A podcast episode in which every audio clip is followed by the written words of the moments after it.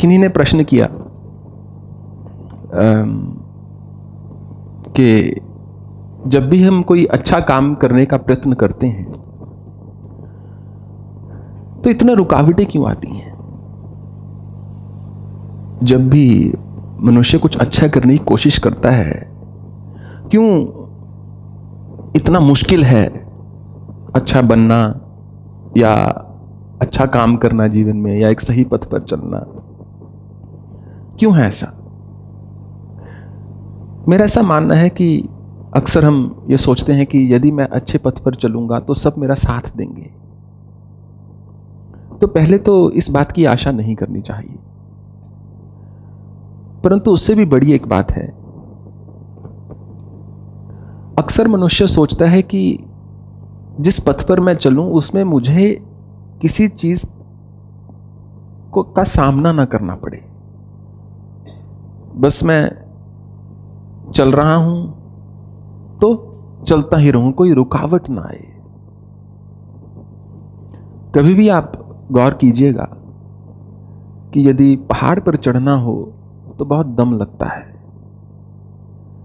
किसी भी अच्छे कार्य में थोड़ा मेहनत तो लगती है, दम लगता है। हाँ, नीचे गिरना हो उसमें कोई रुकावट नहीं आएगी, फिसल के मनुष्य नीचे गिरता है ना, गिरता ही चला जाता है। चढ़ने में हो सकता है दस घंटे लगे हों और उतरने में दो ही मिनट लगते हैं।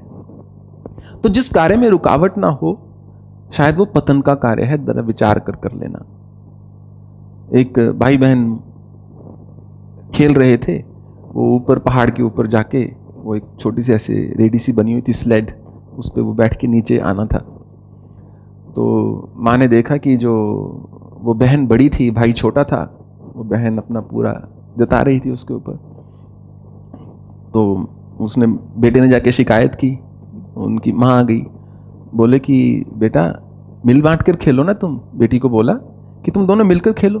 बोलती मम्मी मिलकर ही खेल रहे हैं, ये ऊपर लेके आते हैं, मैं ऊपर से नीचे आती हूँ।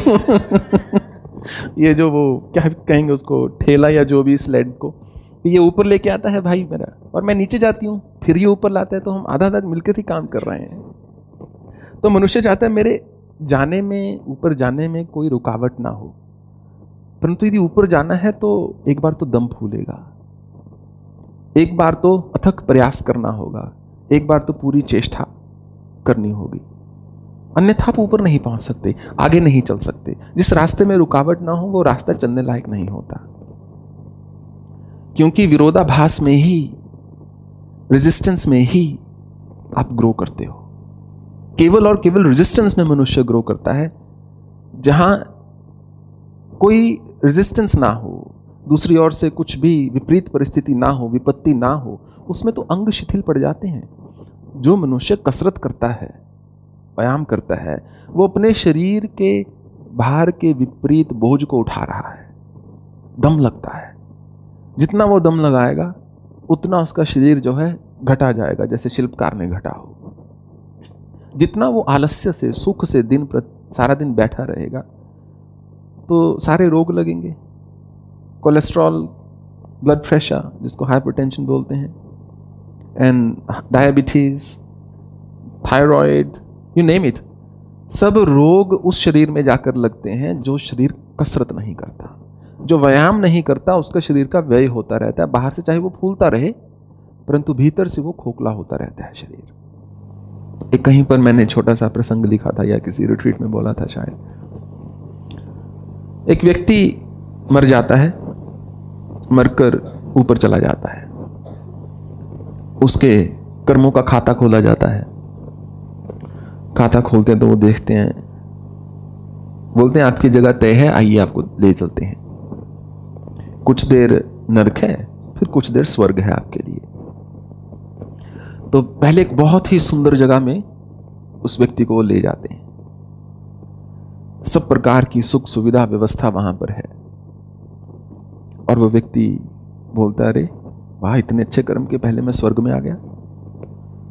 तो जो वहां का यमदूत होता है वो बोलता है कि यहाँ सुख से रहिए, आनंद से रहिए, कोई काम नहीं करना, जो मांगेंगे आपको मिल जाएगा। भोजन चाहिए मिल जाएगा, ठंडी हवा चाहिए मिल जाएगा, गोल्फ कोर्स चाहिए मिल जाएगा, पियानो चाहिए मिल जाएगा, अच्छा भोजन चाहिए मिल जाएगा, कोई भी सुख सुविधा सोच लो मिल जाएगा, नेटफ्लिक्स सैटेलाइट टीवी चाहिए मिल जाएगा, जो चाहिए प्राप्त हो जाएगा। व्यक्ति उस दूध के पाँव पकड़ लेता है फरिश्ते के, कहता आपने इतनी कृपा कर दी, मैंने तो जीवन में बहुत कुकर्म किए, मैंने तो सपने में भी ये कल्पना ना की थी कि इतनी सुंदर जगह पर मैं आ जाऊँगा। बोला कोई बात नहीं, रस लो। तो व्यक्ति पहले दिन तो खूब सोता है, दूसरे दिन थोड़ा कम सोता है, तीसरे दिन उसको नींद और कम आती है, फिर वो टीवी इत्यादि ऑन कर लेता है, बाहर के दृश्य देख लेता है, घूम लेता है थोड़ा, फिर विविध प्रकार के जो पदार्थ हैं उनका भोग करता है, आनंद लेता है, हाँ आज पास्ता बहुत अच्छा बना है, या आज चाय बड़ी अच्छी बनी है, ये कॉफ़ी डबल शॉट एस्प्रेसो, क्या कहूँ मैं इसके बारे में। तो चलते चलते दो चार हफ्ते बीत जाते हैं, फिर वो थोड़ा बोर होना शुरू हो जाता है। कितना टीवी देख सकता है कोई व्यक्ति, कितनी बातें कर सकता है किसी से, कितना लिख सकता है, पढ़ सकता है, कितना घूम सकता है, कितनी की एक्सरसाइज कर लेगा, कितना क्या कर लेगा। एक सब्जी में केवल नमक से काम नहीं चलता, केवल हल्दी से काम नहीं चलता, केवल मिर्ची से काम नहीं चलता, केवल सब्जी से काम नहीं चलता, थोड़ा पानी चाहिए उसमें, थोड़ा नमक चाहिए, थोड़ा घी चाहिए, तेल इत्यादि सब कुछ उसमें थोड़ा थोड़ा चाहिए। तो कुछ दिन बीत जाते हैं, वो बोर होता रहता है, और फिर एक दिन वो उस दूध को बुलाता है और बोलता है देखो कोई काम दे दो मुझे थोड़ा सा, मैं पढ़ा लिखा हूँ, अकाउंटिंग भी जानता हूँ, कंप्यूटर्स भी जानता हूँ, काम नहीं है यहाँ पे, उसने बोला कोई, सिर्फ मज़े लो, काम करके क्या करोगे, सिर्फ सुख भोगो, आनंद लो। यही कल्पना करता है ना मनुष्य, सुख की जो मनुष्य कल्पना करता है वो यही कल्पना करता है कि मैं आराम से बैठा होऊंगा जी। कभी देख लेना जो सन्यास भी लेना चाहता है, जो अध्यात्म के पथ पर भी जाता है, उसकी सबसे पहली कल्पना ये कहीं आराम से सुख से बैठूंगा, मजे से, यही होती है मनुष्य कल्पना। तो वो बोलता है कि काम यहां कुछ नहीं है, दूत ने बोला काम यहां हमारे ईश्वर बेताल यक्षिणियाँ सब कर देती हैं, आपको कुछ नहीं करना, बस आप चाह बताओ क्या चाहिए मिल जाएगा। चला जाता है व्यक्ति, जैसे तैसे करके दो चार दिन और बिताता है, फिर बुलाता है यमदूत को, बोलता है मैं पगला जाऊंगा, मैं पागल हो रहा हूँ, मुझे काम दे दो नहीं तो मुझे पृथ्वी पर वापस फेंक दो। उसने बोला काम नहीं है हमारे पास, ये कैसा स्वर्ग है, बोला जहाँ काम नहीं है, इससे तो नर्क अच्छा है। तो यमदूत ने बोला तो आपको क्या लगता है आप कहाँ पर हो, ये नर्क ही तो है, जिसको स्वर्ग समझ बैठे वो नर्क ही तो है, जहाँ कोई काम ना हो, जहाँ कोई परिश्रम ना हो, वहाँ कैसा जीवन, कितना एक बोरियत वाला जीवन होगा वो। मुझे नहीं लगता कोई भी मनुष्य ऐसे जीवन को आनंद से जी सकता है जो अपने आप को निरंतर किसी ना किसी ढंग से चैलेंज नहीं कर रहा। शायद पहले दिन हम बोल रहे थे कि जीवन का नाम श्रम है, केवल मृत्यु विश्राम है, केवल शायद निद्रा जो है विश्राम का बोध है, जीवन परिश्रम है, श्रम है, जीवन विश्रांति के लिए नहीं है, जीवन जीने के लिए है। और एक पौधा, एक बीज जब अंकुरित होता है, जितना वो परिश्रम करके, प्रयास करके जमीन के विपरीत जाता है, उतना ऊपर उठता है। तो यदि सुख की कल्पना चाहिए तो कहीं ना कहीं दुख के लिए तैयार रहना चाहिए। गर्मी से ठंड में आओगे तो ठंड की अनुभूति होगी, ठंडी ठंड में रहोगे तो क्या अनुभूति होगी, फिर तो वो स्कीमोज होते हैं, बारह महीने वो डाल के बैठे रहते हैं अपना सारा कुछ, ठंड ही एक सा ही वेदर। जहाँ नहीं ऋतु बदलती, ऐसे बहुत से देश हैं, जगहें हैं जहाँ वेदर ऑलमोस्ट सारा साल एक सा रहता है, वो लोग पागल हो जाते हैं। जहाँ खूब सर्दी और खूब गर्मी पड़ती है, जब गर्मी आती है खास करके वेस्ट में, सूर्य वहाँ निकलते हैं, वो तो ऐसे लग रहा है जैसे वास्तव में भगवान ही आगे, वो इतना जश्न मनाते हैं कि शुक्र है सर्दी बीती, जाड़े के दिन गए, winter is over, snow is behind us, now we can see sun. Sunny day पर वैसे बाहर निकलते हैं, हम लोग तो खैर छाते लेके या गाड़ियों में, इंडिया में तो हम अंदर बैठ जाते हैं, बाहर में ऐसा नहीं है, एटलीस्ट मैंने ऐसा नहीं देखा। तो जिस जीवन में सब कुछ हमारे अनुकूल ही हो वो जीवन व्यर्थ है। इसका मतलब जीवन में हमने कुछ भिन्न किया ही नहीं, कुछ भी अलग किया ही नहीं। घबराना नहीं चाहिए दुख से। मैं मानता हूं कि एक समय आता है व्यक्ति थक जाता है, बोलता है मुझसे अब नहीं होता जी, परंतु बोलने से क्या होता है? ये तो है नहीं कि श्री हरि बोलेंगे अच्छा नहीं होता बेटा कोई बात नहीं कल से ठीक कर दूंगा। वो तो होने वाला है नहीं, वो तो कभी देख लेना मंद मंद मुस्कुराते रहते हैं जैसे हम सब पर हंस रहे हैं। तो घबराना किस बात से? किसी का जीवन में थोड़ा रोग होगा, किसी का जीवन आरोग्य होगा, किसी के पास थोड़ी संपत्ति ज़्यादा होगी, किसी के पास थोड़ी कम होगी, किसी के पास ज्ञान थोड़ा अधिक होगा, किसी के पास थोड़ा कम होगा, किसी के जीवन काल थोड़ा लंबा है, किसी का इतना विस्तृत नहीं है, किसी के पास बड़ा सुंदर परिवार है जो उसको सपोर्ट करता है, प्रेम करता है, किसी के पास वैसी लग्जरी नहीं है। Big deal. तो क्या हो गया? तो हम चाहते हैं कि जीवन में जीवन हमारे अनुकूल चलता रहे, जैसे मैं चाहता हूं वैसा चलता रहे। जिसका जीवन जैसे चाहता है वैसे चलता रहे उसको तो क्रोध आएगा ही नहीं। हम कितने सशक्त हैं, कितने सक्षम हैं, कितने दृढ़ हैं, कितने तटस्थ हैं, कूटस्थ हैं, ये तो तभी पता चलेगा जब हम किसी विपत्ति का सामना करेंगे। Sweet are the uses of adversity that like a toad ugly and venomous yet carries a precious jewel in its head. के विपत्ति शेक्सपियर ने लिखा है उस उस सर्प की भांति है जो चाहे जहरीला है परंतु उसके सर पर फन पर मणि जड़ी हुई है। एक कहीं मैंने कविता पढ़ी थी, रात्रि को ही भोर आलिंगन मिला, कि भोर जब होती है, सुबह जब पहली पाँव फटती है, केवल रात्रि है जो उसको आलिंगित कर सकती है। उसको एम्ब्रेस करने का अवसर जो है रात्रि को ही मिलता है। जब जीवन की निशा आ रही हो तो ये तो बहुत सुंदर बात है, क्योंकि भोर होगी, फिर फिर दिन चढ़ेगा, फिर दोपहर होगी, फिर सूर्यास्त होगा, फिर रात्रि होगी, फिर भोर होगी, फिर सुबह होगी, सवेरा होगा, फिर से पंछी जो हैं चहचहाएंगे, पक्षी जो हैं गुनगुनाएंगे, फूल जो हैं खिलेंगे, पेड़ जो हैं और हरे होंगे, जीवन चलेगा, सृष्टि आगे बढ़ेगी। ये क्रम जो है शाश्वत है, इसमें कोई ब्रेक नहीं है, ये रुकने वाला क्रम नहीं है। एक छोटी सी कविता सुनाता हूं आपको।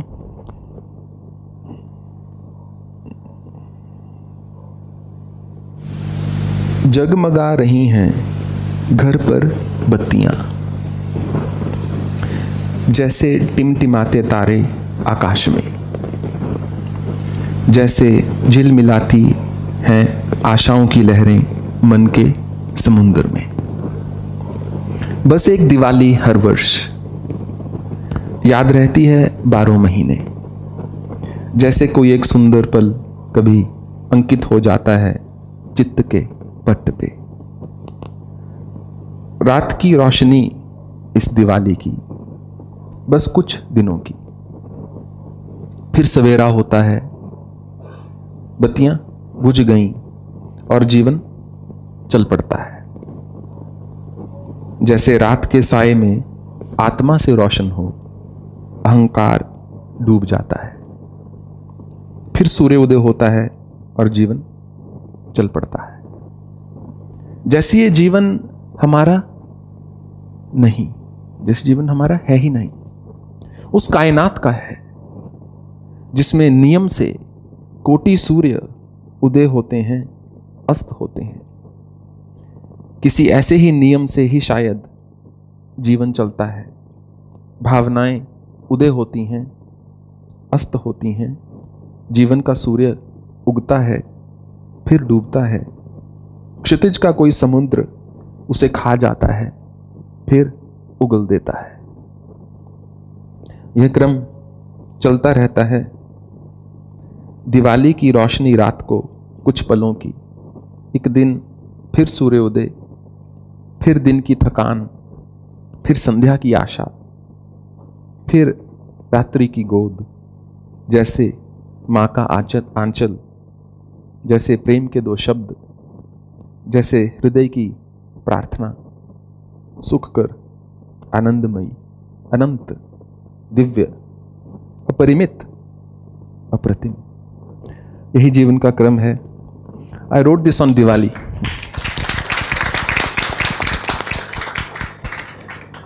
दिवाली की रात्रि को जब मैं शांति से बैठा हुआ था तो ये कविता उपजी तो मैंने लिख दी थी उस समय।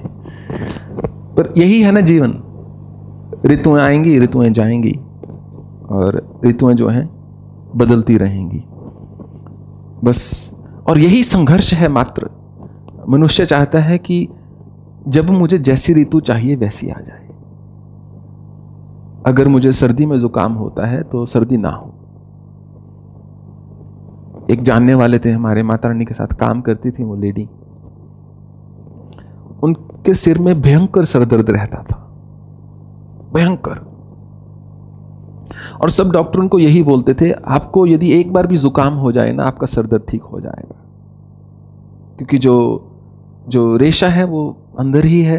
उनको जीवन पर्यंत कभी जुकाम ही नहीं, उन्होंने सब कुछ करके देख लिया, काली मिर्च तक सूंघ के देख ली, सर्दी में जाकर देख लिया, सब कुछ करके देख लिया, बर्फ खा के देख ली, गर्मी सर्दी लगा के देख ली, उनको कभी जुकाम नहीं हुआ। वो ईश्वर से प्रार्थना करती थी, हे ईश्वर मुझे जुकाम दे दे, गिव मी कॉमन कोल्ड, ये उनकी प्रार्थना थी। भगवान वैसे सोचते तो होंगे, हैं क्या मैंने ठीक सुने, जुकाम चाहिए। परंतु हर एक की मांग बस अपने सुख को लेकर ही होती है। हम केवल उसी वस्तु की इच्छा करते हैं जिससे हमको लगता है हमको सुख की प्राप्ति होगी। जबकि कुंती ने कृष्ण से बोला कि मुझे दुख ही दुख देना खाना, कैसी बात बोल रही हो बुआ, ऐसा तो मुझसे आज तक किसी ने नहीं मांगा। कृष्ण ने बोला, दुख दूं? ऐसा आशीष मैं कैसे दे सकता हूं कि तुम्हें दुख हो। मुझे भय है कृष्ण कि मैं तुम्हें भूल ना जाऊं सुख में। मैंने सारा जीवन दुख में ऐसे बिताया है कि मुझे दुख में तुम्हें याद रखने की आदत पड़ चुकी है। मैं ऐसे सुख नहीं चाहती जीवन में जिसमें सुख हो परंतु तुम्हारा स्मरण ना हो। ना मोक्षस्य आकांक्षा भव्य वांछपी ना चमे। मुझे मोक्ष नहीं चाहिए माँ, ना ही मुझे संसार के सुख चाहिए, वैभव चाहिए। तस्ता मई सयाचे जननी जन्म यातु मामवे बिड़ानी रुद्रानी शिव शिवम भाग भवानी जपे। बस मैं जब जाऊं जीवन में हर श्वास में और जाते हुए बस आपका चिंतन करता रहूं, बस इसके अतिरिक्त मुझे और कुछ नहीं चाहिए। हम अक्सर संसार में जकड़ कर अपनी इच्छाओं से, भावनाओं से, या लोग जो कई बार it's not always easy to deal with the world, हम भूल जाते हैं अपनी वास्तविक सत्ता को। हमारी जो निधियां जो हमने भीतर छुपा रखी हैं उसको भूल जाते हैं और तभी हम दुखी होते हैं। उस समय यदि हम जागरूकता के साथ, स्मरण के साथ, स्मृति के साथ, अवेयरनेस के साथ थोड़ा जाग जाएं और उसकी ओर देखें जो हमारे भीतर है, वो संपत्ति, वो संपदा अपार। श्वास ही बहुत बड़ी संपदा है कि श्वास लेने का अवसर दिया है ईश्वर ने। आप कल्पना भी नहीं कर सकते वो व्यक्ति जो एक दिन बिल्कुल ठीक है और दूसरे दिन ऐसे भयंकर रोग से जकड़ा जाता है, उसके दिल पर क्या गुजरती है। तब जीवन की कदर जो है महसूस होती है। हर वो चीज़ जिसको हम फॉर ग्रांटेड लेते हैं, ये तो आम ही चीज़ है, शरीर चल रहा है, दिमाग चल रहा है, हाथ पैर चल रहे हैं, बॉडी काम कर रही है, परंतु इतना सा रोग जिसके ऐसी पोटेंशियल हो कि ये बड़ा बन सकता है, कल को टर्मिनल हो सकता है, फेटल हो सकता है, कुछ भी। तुरंत मनुष्य को जीवन का बोध होता है कितनी बड़ी ये ईश्वर की ओर से आशीर्वाद है।